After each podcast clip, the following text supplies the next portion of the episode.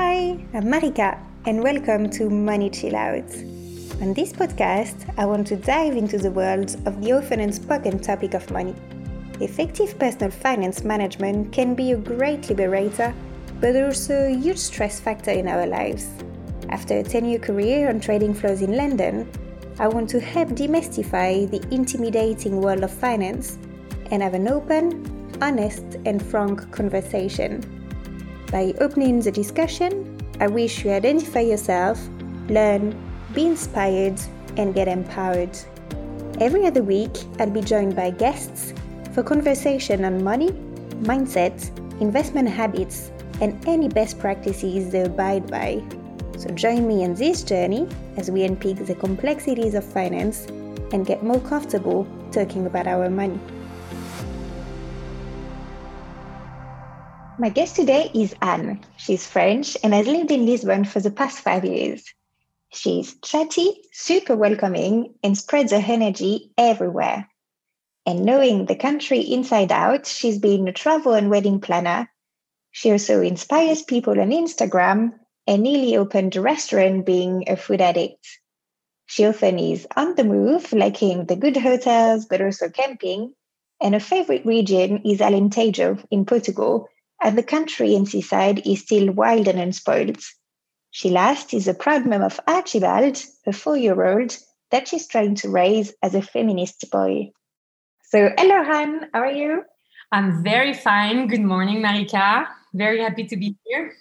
Yeah, same. Like, so happy to have you on this podcast. So, thanks for being open and willing to share your experience, especially on two subjects which can be a bit taboo, like money and divorce. So thanks for really being open. And yeah, let's start. So before we like dig into Tuesday's subject, basically, I'd like to know more about your relationship with money. So um, really to understand more about your personality. You seem to be a very open and free woman on lots of topics. Is it the same with money?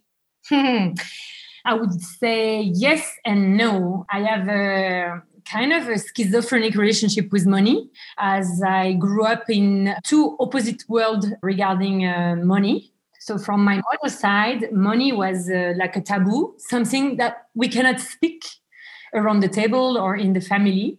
We don't speak about money because, uh, well, it's not something that uh, educated people are do. And on the contrary, in my dad's uh, family, it was more like uh, money was the center of the relationship. And almost, not to say it was like that, the more I give you money, the more it means I love you, which is, I think, maybe a little bit weird. I grew up in an environment, my dad is was working as an auditor, as an accountant. And so I grew up with, I would say, a very precise notion of money I remember my first work was uh, on the market in France because I overpassed uh, my uh, phone um, bill. yeah. And so I needed to reimburse my dad, and I was get up every Saturday for like a month and a half at five o'clock in the morning to earn money to pay back the bill. So I think I grew up with a big notion of what is the money and how hard it is to earn money.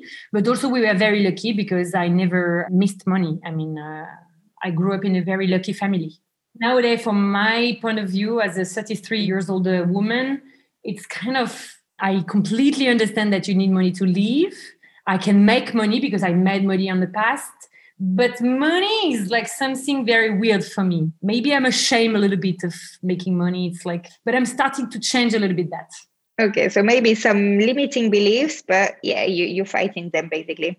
And what kind of spender or uh, money manager are you? Like do you like spending time looking at your accounts? Like do you know your numbers? What's coming in? What's going out? Or, or you're not at all that kind of person a lot of things in my life i keep a lot of things in my brain uh, because my brain has space, but it's also an issue because then uh, I'm using space for something that could be dealt in another way. So I have highs on my account all the time. I know exactly how much money I have on my account, and I have a general idea of the cost of my life, but I am not a planner. I don't spend more money than I have. Okay, that's that's a good principle. So two years ago, you basically started the long process of divorce. We often know that generally women tend to initiate the decision and in vast percentage like 75% of the time so what your case and in a nutshell and to make it like pretty simple what drove this choice so yeah i'm part of the 75% woman. i was with my um, husband for um, 11 years and we reached a point that i realized i was very unhappy. And it was unfortunately because of this relationship. And i could not become who i wanted being with him since we met when i was 20 so i do believe that or you need to be a very open-minded communicative couple to grow together in kind of parallel lines.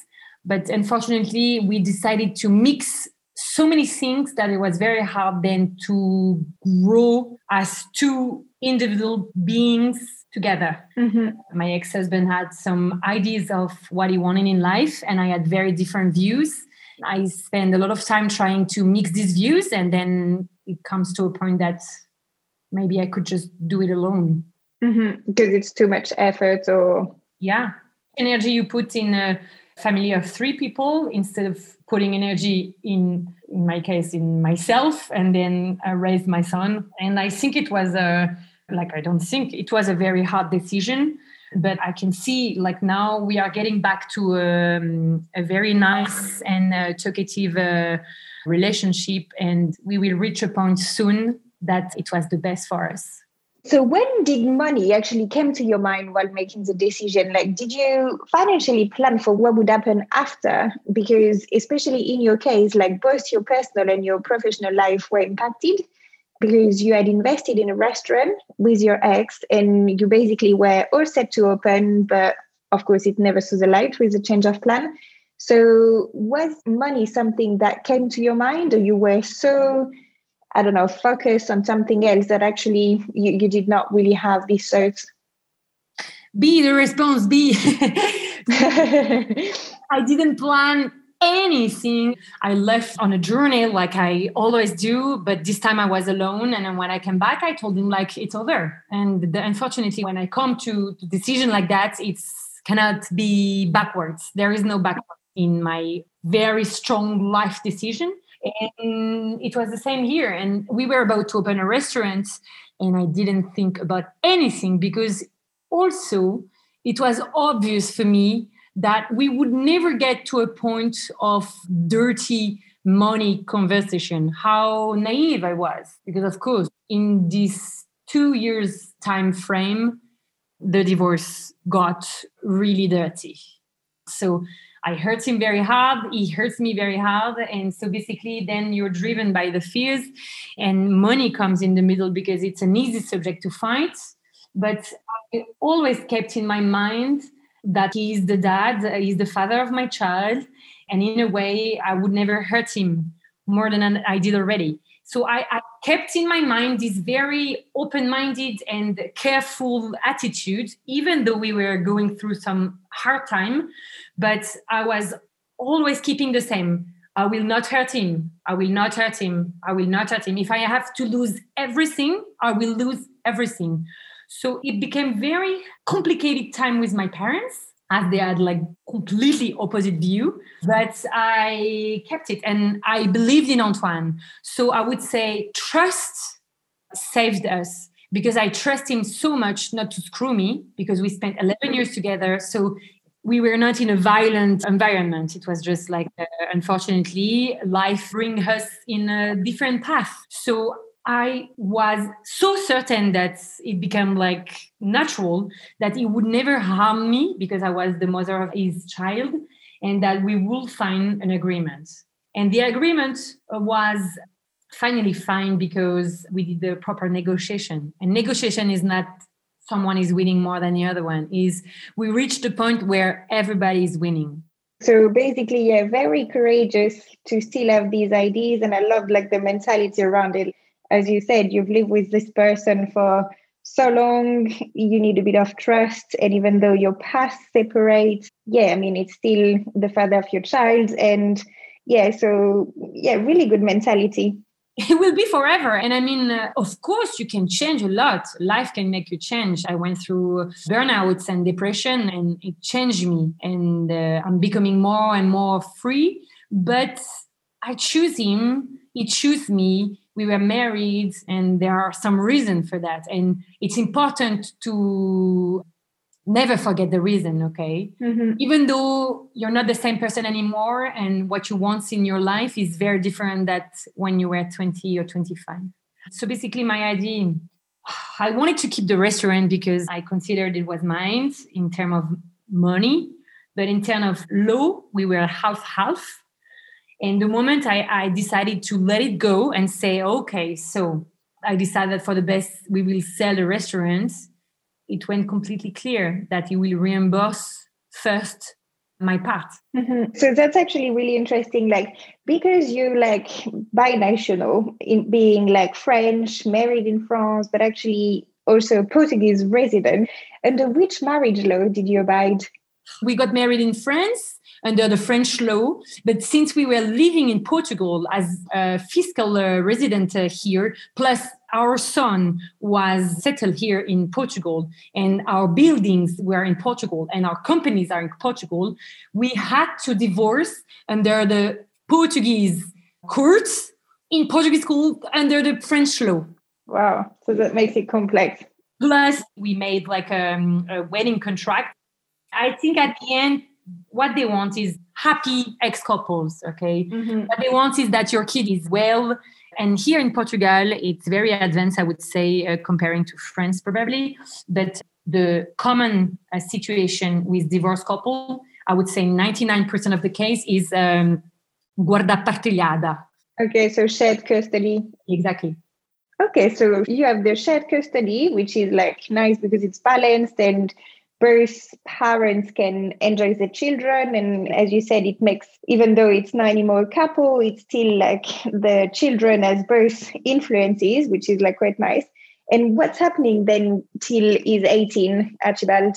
Is there any like money related matters on that fact or? We are sharing everything school costs. In the reality we are still doing exactly what we were doing before like sometimes i'm paying sometimes he's paying but now what i do so basically in our relationship i was paying almost everything and i was taking care about the money the accounts even his accounts. I don't know if it's because i was a control freak or also because he didn't care so much. Maybe it was like a mix in between both situation. Because convenient for him to let me do everything. So nowadays i'm trying to give him more space and sometimes I'm not afraid anymore to say, I'm sorry, I have trouble this month to pay that and that. Can you do? Can you pay the school? Can you do it? Mm-hmm. And again, love your mentality on it. I mean, it seems like you absolutely detached from kind of emotions going in the way and yeah, just like living your life, trying to do the best and yeah, being fair kind of. So absolutely. Yeah. You know, I'm learning that when you give, when you give in life to people, you give smiles, uh, help. It's coming back to you mm-hmm. always. So I'm not afraid anymore to give. Okay, not expecting anything, of course, but uh, I do think I'm a giver, and this is something I'm going to do more. Mm-hmm. Yeah, support you in this, hundred percent. That's good. So let's talk about your new life now. So you've had like as you said like a few tough years because you had the launch of your restaurant which was cancelled and then you also worked for the travel and wedding industry. But of course with covid it's been like severely impacted. So how do you live now in terms of like your source of revenues? And i know you're one of the most energetic person i know. You always have like ideas and projects going through your mind. So basically what's next for you so until 2020, I was supposed to organize three weddings. So um, we could say I'm an essayist. Um, I, I try things, and I'm not afraid to become if we need to. So I became wedding planner because I was contacted by people who wanted me to plan their wedding. I was an event planner. I, I used to be like um, I had a catering agency. I had a food truck, and I was about to open this restaurant. And I have my community in Instagram, and I'm like still trying to understand, figure out what is how to make money about that. But so until 2020, things were okay. I was surviving. 2020, like screw everything up.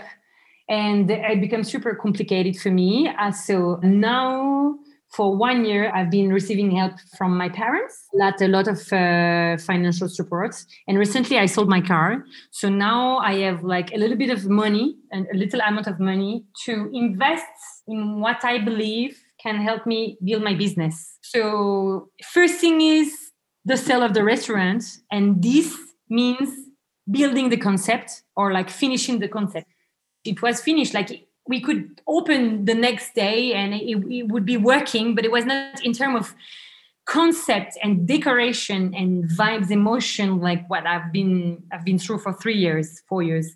So first it was a cleaning. It was very important. I've been uh, cleaning this place since 1st of July 2020. So after the confinement, I realized that I had a house and I was not living there. I was living in another place. And I mean, it was ridiculous.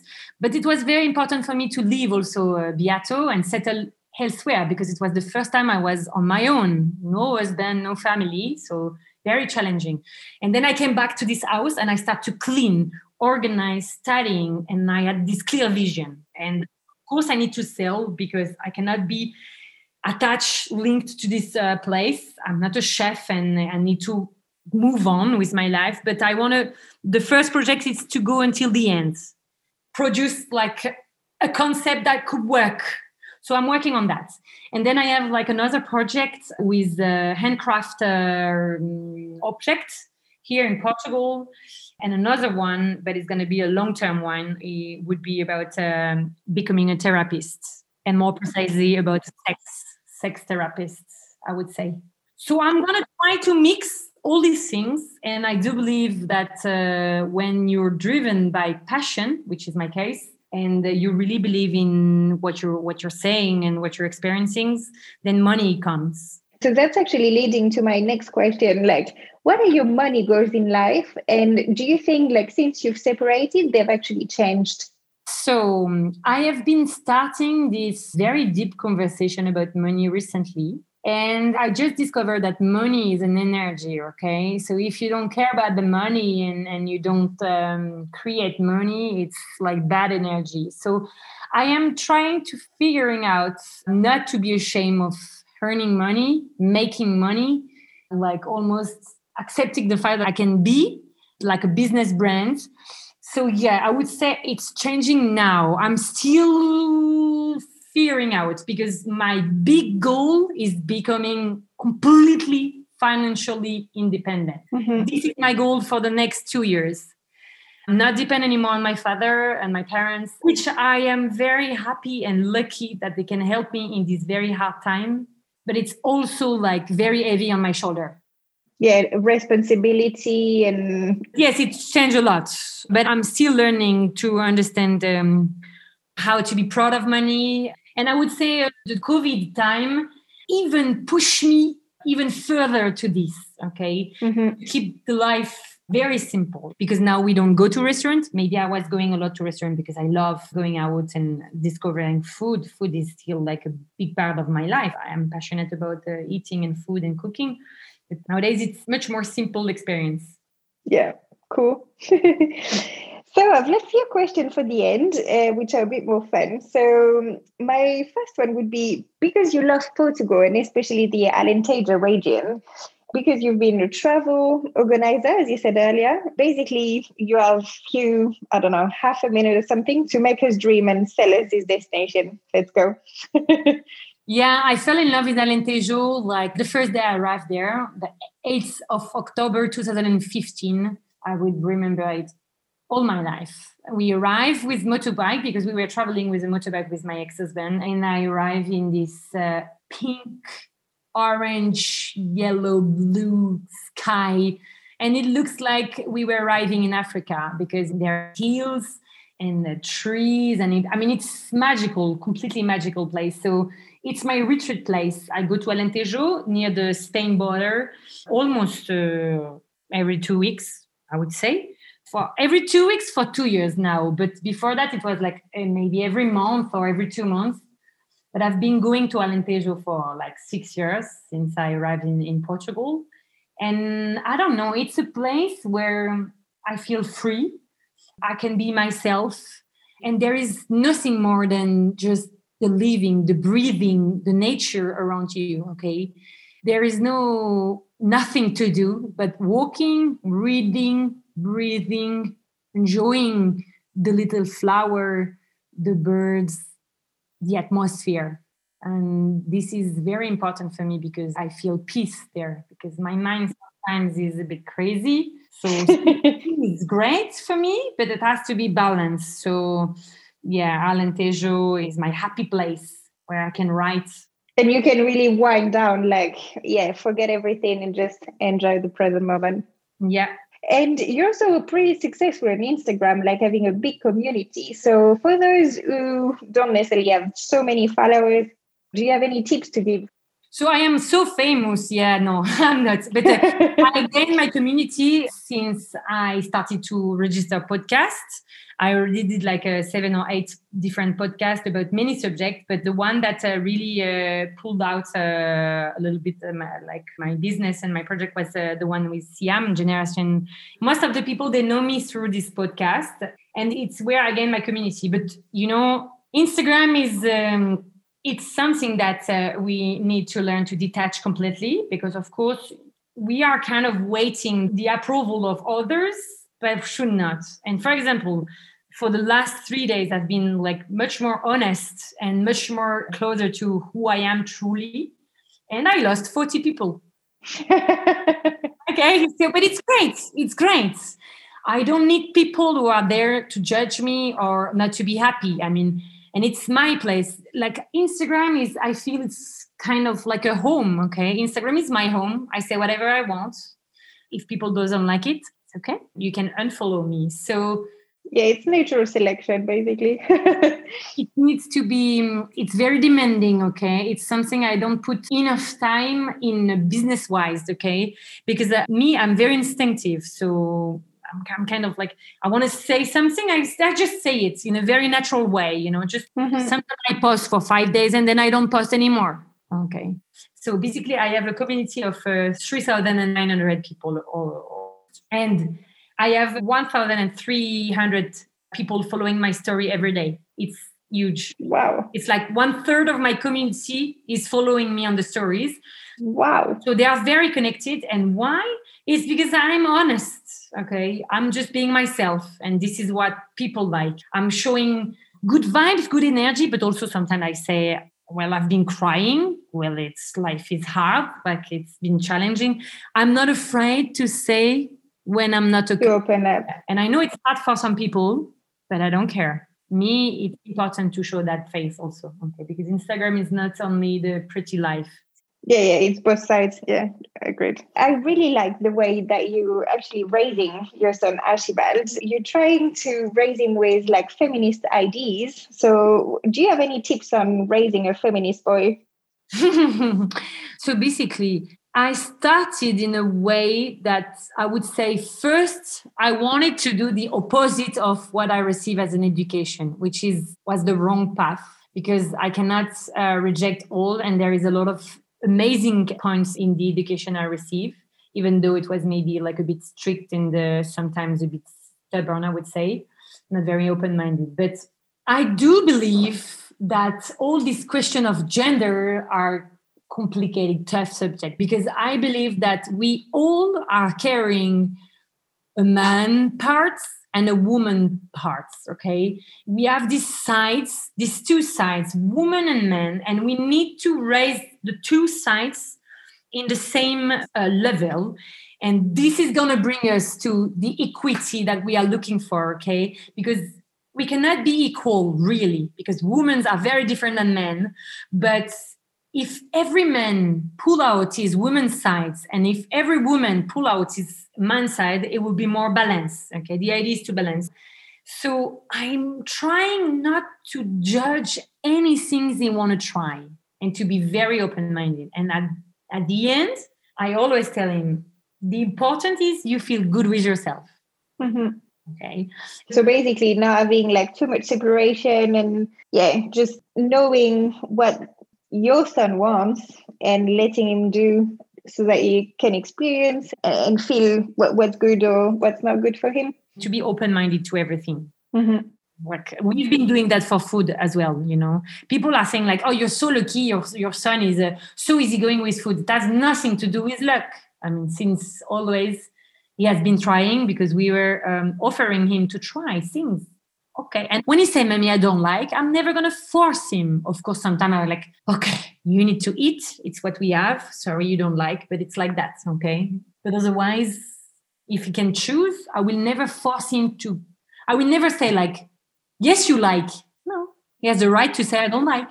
But first, he need to try. Yeah, yeah. I like it. Cool. So I think we're arriving at the end of this episode. So thank you so much, Anne, for all these infos about the Divorce Pass and like your return of experience. It's been super informative. It's a long journey, surely, but which is always not easy, but you're happy now, which is what counts. So thanks again for sharing. Good luck for all of your projects and uh, take care. Thank you so much. Speak to you soon. Bye. So, that's the end of this episode. I hope you are as enthusiastic as I am. You can find the notes and the key takeaways on my website at maricafino.com. And if you want to go further in mastering this beautiful adventure of owning your finances, please contact me. I offer workshops and coaching to guide you through. Finally, if you like this podcast, please subscribe and spread the word.